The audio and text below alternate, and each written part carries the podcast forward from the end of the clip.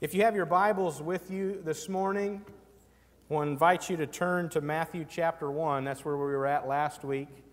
We're going to jump around here to a few different passages. It's going to be some interesting stuff today, so I just want to encourage you to buckle up, okay?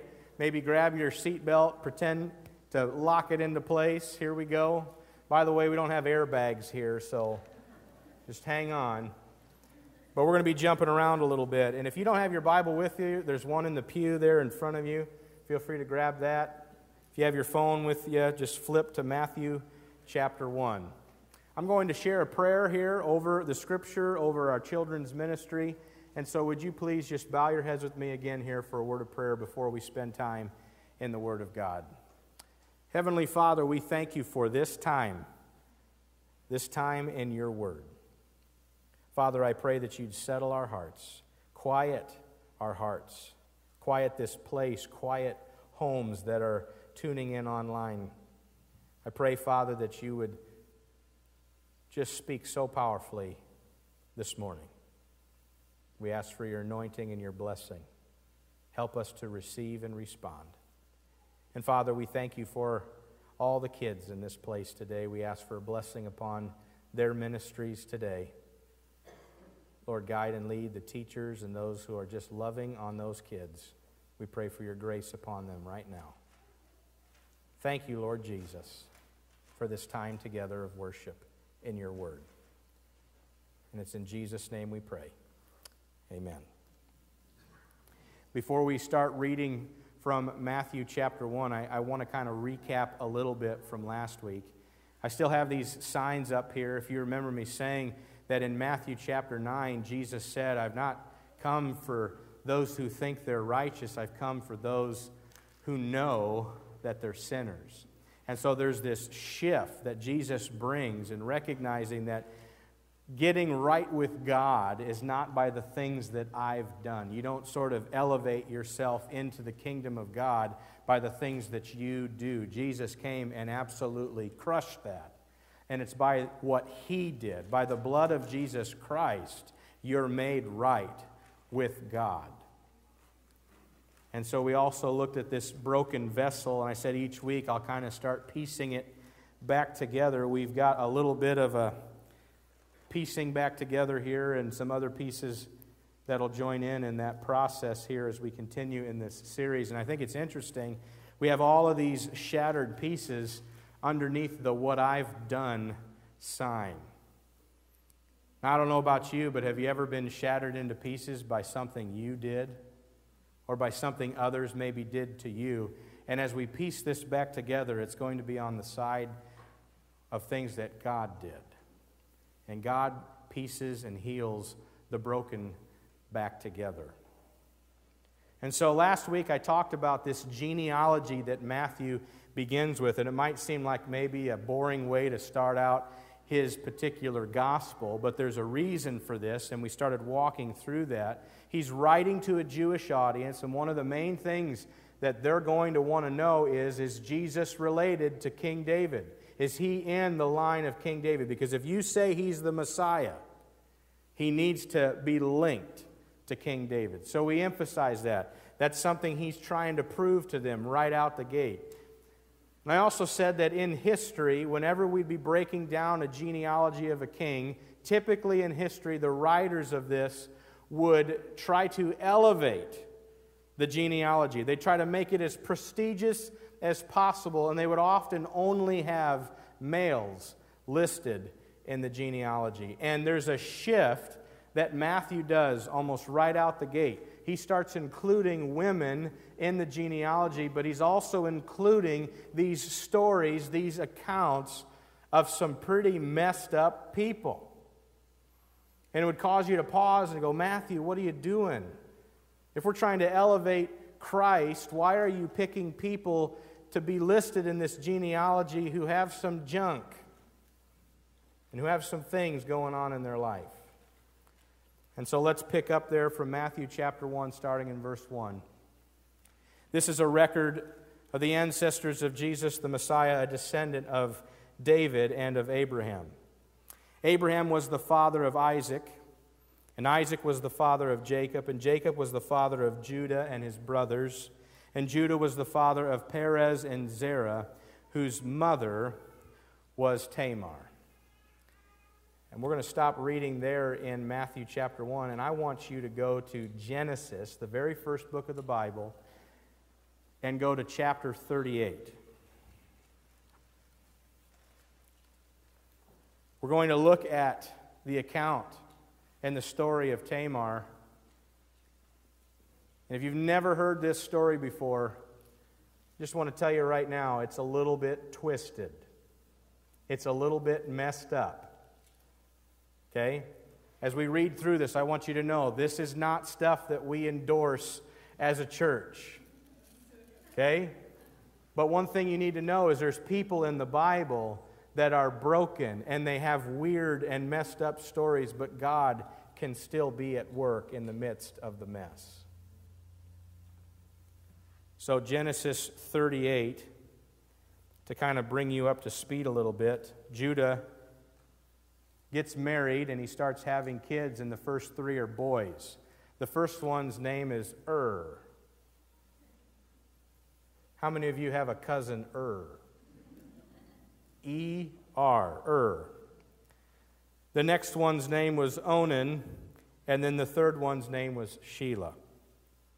In the course of time, Judah arranged for his firstborn son Er to marry this young woman named Tamar. Now, the Bible says that Er did something evil in the Lord's sight and then he died. And so it was the custom of the time that if your brother's wife would become a widow, and your brother passed away, it was on you to then marry that woman so she wasn't a widow anymore. Just a part of the Jewish culture and the things that they did. So Onan marries Tamar, but he refuses to have children with her, and the Lord sees that as evil in his sight, and Onan dies. She's now a widow for a second time. There's still that third son, Shelah. And let's pick up in verse 11 here. It says, Judah says to Tamar, his daughter in law, Go back to your parents' home and remain a widow until my son Shelah is old enough to marry you. But Judah didn't really intend to do this because he was afraid Shelah would die also, like his other two sons. So Tamar went back to live in her father's home. Now, some years later, Judah's wife died, and after the time of mourning was over, Judah and his friend Hira, the Adullamite, went up to Timnah to supervise the shearing of his sheep. And someone told Tamar, Look, your father in law is going up to Timnah to shear his sheep. And so Tamar was aware that Shelah had grown up, that be that third son, but no arrangements had been made for her to come and marry him. So she changed out of her widow's clothing and covered herself with a veil to disguise herself. Then she sat beside the road at the entrance to the village of Enaim, which is on the road to Timnah. And Judah noticed her and thought she was a prostitute you can kind of see where this is going. Verse 16 Judah stopped and propositioned her, not realizing that this really was his daughter in law. And the price that was being discussed was a goat. Seems kind of strange. But he didn't have the goat with him, so he gave her some collateral or a guarantee that I will get this goat to you, but in the meantime, here's my signet ring with cord, and here's my walking stick, my rod, and my staff. This is given to you as collateral, and we'll get this goat to you in the meantime. So that exchange takes place, and everything after that it's all sounding very twisted, isn't it? Verse 19 After all of this, she went back home, took off her veil, and then she put back on her widow's clothing as usual. Later, Judah asked his friend Hira the Adullamite to take the young goat to the woman and pick up the things that he had given her as a guarantee or collateral, but Hira couldn't find her.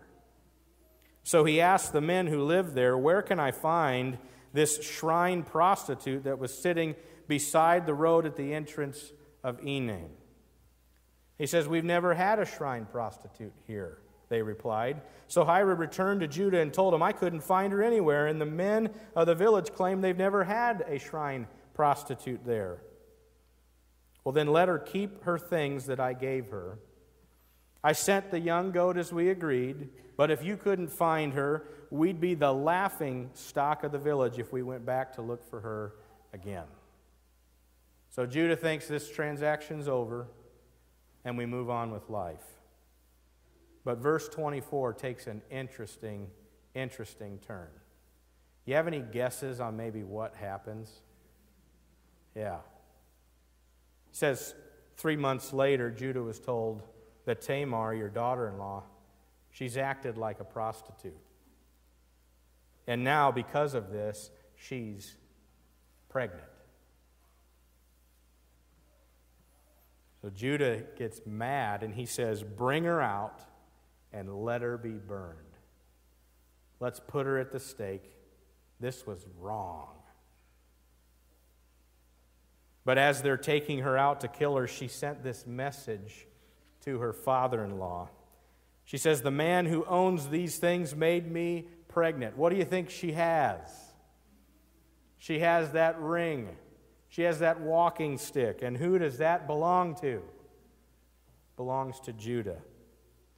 Whose seal and cord and walking stick are these? And Judah's like, oh man.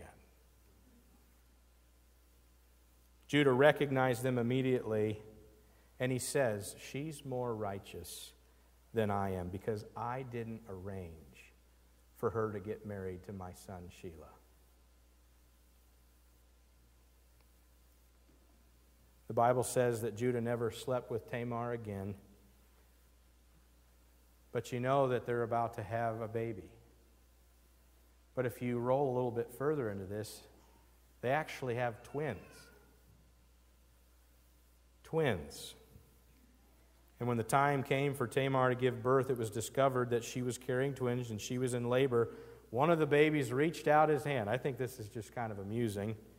The midwife grabbed it, tied a scarlet string around the child's wrist, and announcing, This is the one that came out first.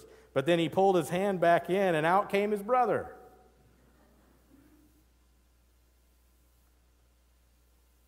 And his name was Perez.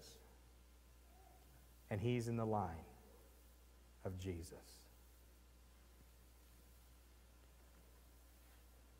We look at all these stories, and you'd think, if we're trying to pick some of the most prestigious here to be listed in this genealogy, it's like Matthew, you started with one of the most twisted.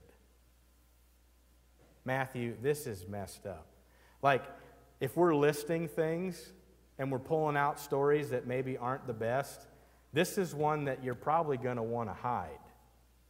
Right? I don't want anybody to know that. Unless that's the point that the Holy Spirit is trying to make through Matthew as he's writing out this genealogy. And God's saying, I don't care how twisted your life might be, I can still use all of that and still find a way to bring me glory. Roll back to Matthew chapter 1 with me, if you would. Perez was the father of Hezron, and Hezron was the father of Ram. Ram was the father of Aminadab. Aminadab was the father of Nahshon. Nahshon was the father of Salmon. And Salmon was the father of Boaz, whose mother was Rahab. And we'll stop right there, and we're going to look at her story. But anybody know what Rahab's occupation was? A prostitute we're listing this again. Go with me now to Joshua chapter 2. It's about the sixth book of the Bible. Joshua 2. If you know this story, Joshua is leading the Israelites into this promised land, and one of the first cities that they're looking at taking over is Jericho. And there's these walls that surround the city, right? And before this is all going to take place, Joshua says, I think we need to send a couple spies in to see what's going on and to assess this battle before it's going to take place.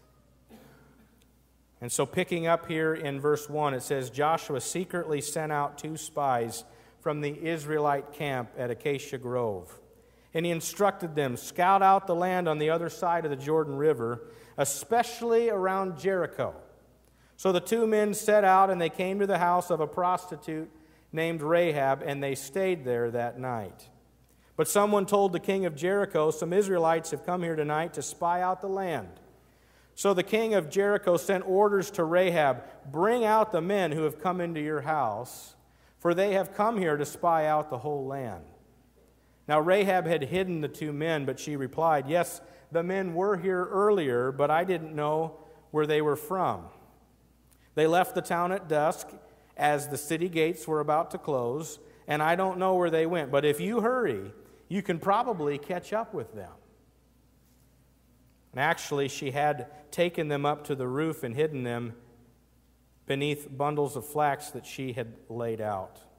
So the king's men went looking for the spies along the road leading to the shallow crossings of the Jordan River. And as soon as the king's men had left, the gate of Jericho was shut. And before the spies went to sleep that night, Rahab went up onto the roof to talk with them. There's a very interesting conversation taking place with Rahab the prostitute and these two Israelite spies. She says, I know the Lord has given you this land. She's well aware of who the Israelites are and how God is at work through them. She says, We've heard about the story of this Red Sea that parted and you guys went through. We've heard that story. That's miraculous. And what's interesting in her conversation here, she talks about how their hearts have melted in fear. And in verse 11, I think this is the moment where you see Rahab's faith. You got to understand the Canaanite people had all kinds of gods.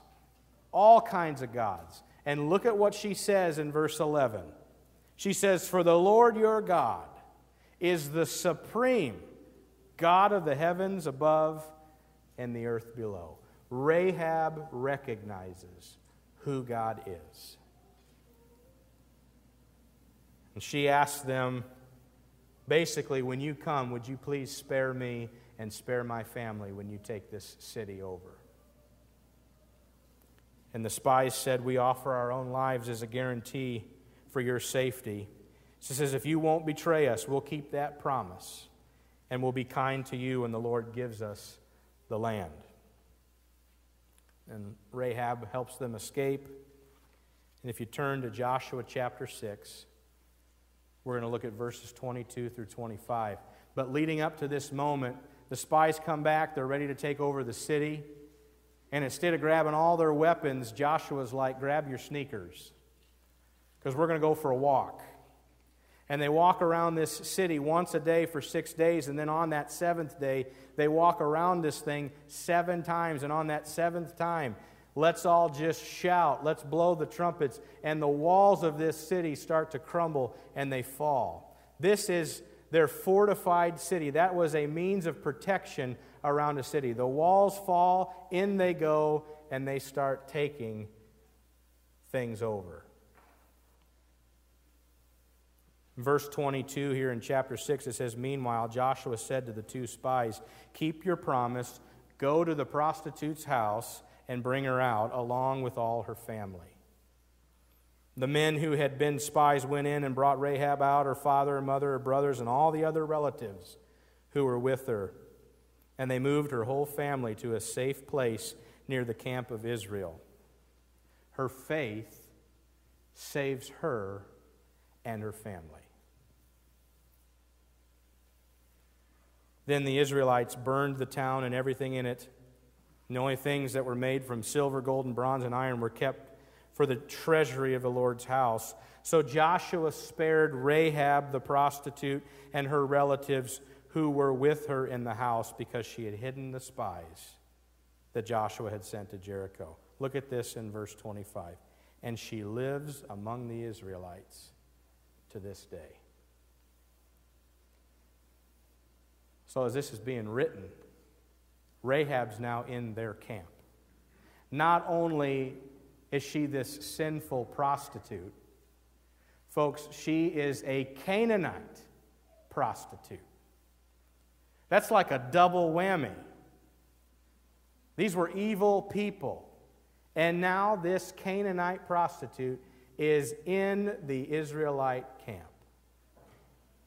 And God's allowing this by his grace. And one day there's this man named Salmon that must have saw her and thought, I wonder if she'd like to have some coffee. And then things seem to progress here, and they get married. And then they have this boy named Boaz, another common name that you see, right? But look how God is at work, even in some messed up situations.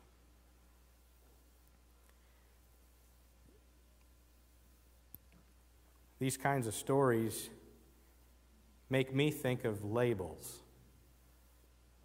Rahab the prostitute. Tamar, her label for a while was the widow.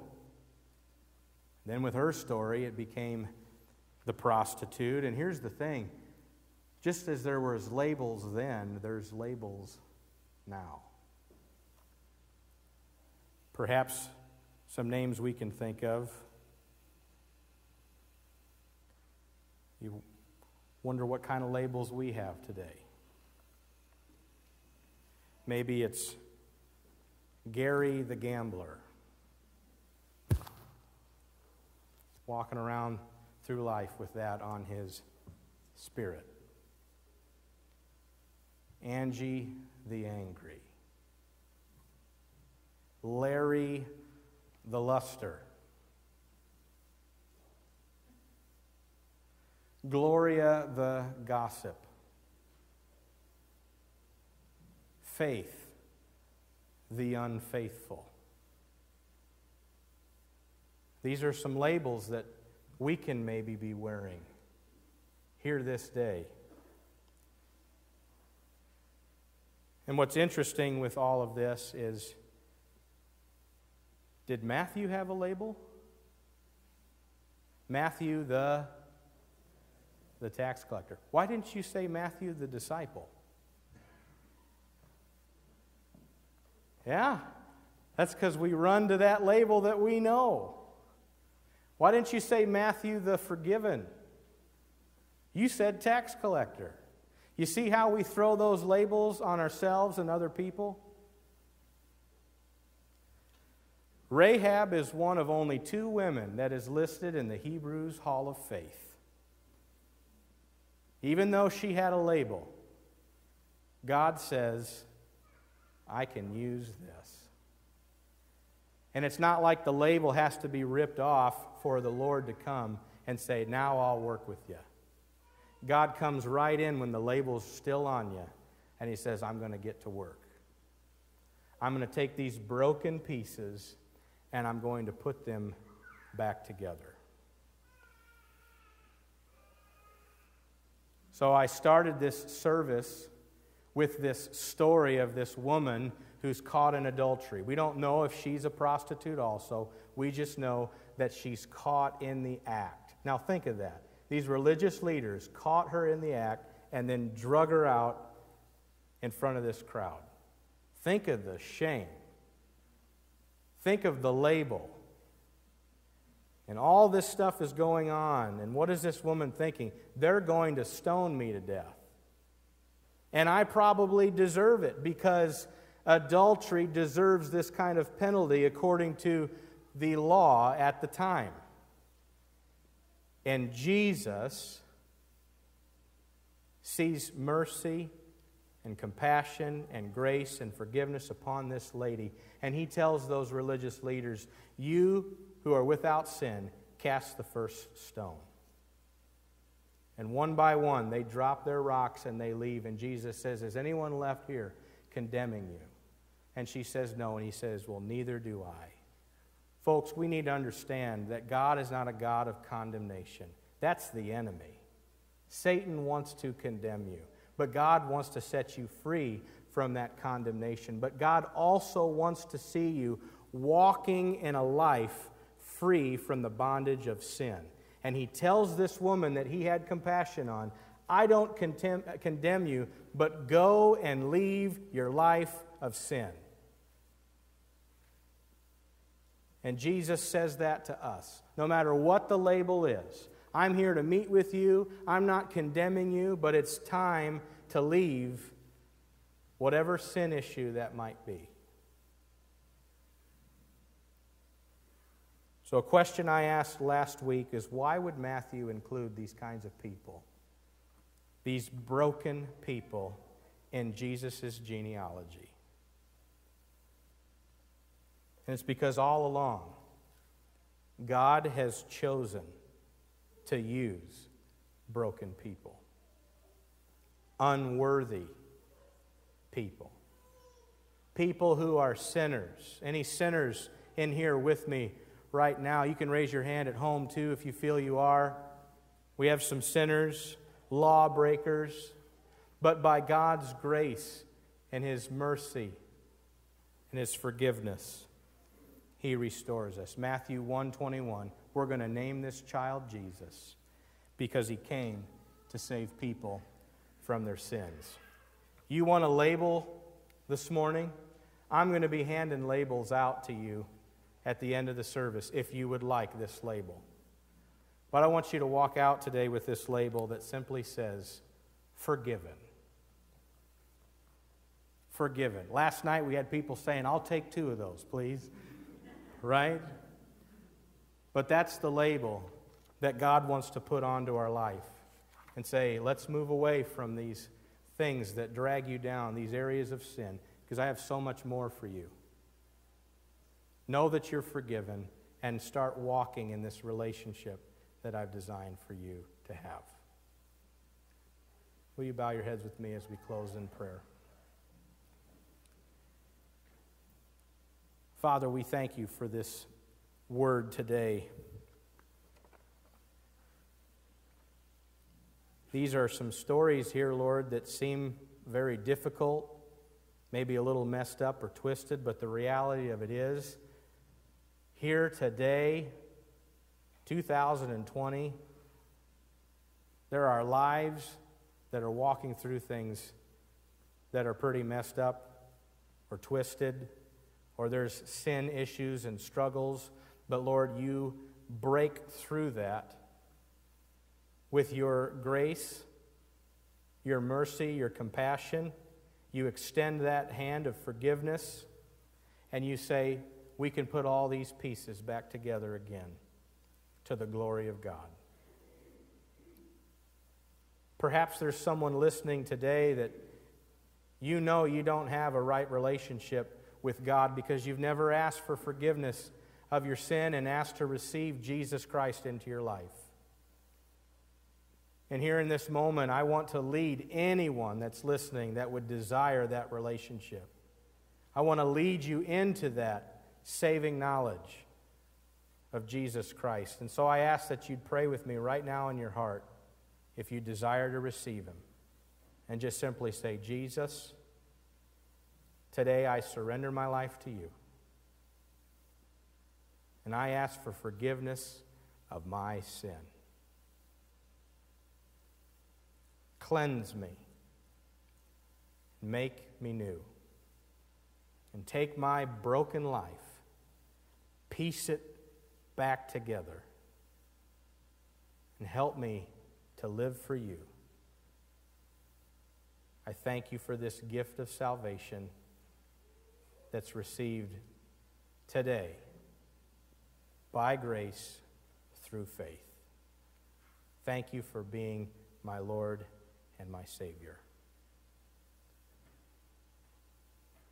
And now, with every head bowed and eye closed, I just want to acknowledge this moment. If there's somebody in this room today or listening right now and you prayed that prayer to receive Christ, could you just acknowledge that with me simply by lifting your hand up and then you can put it right back down?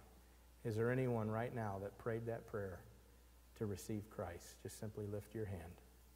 Thank you. Anyone else? Thank you. We're just acknowledging this holy moment. Father, I thank you for those that are reaching out to you by faith. I ask that you would bless them. Bless them in this desire to live in a relationship with you.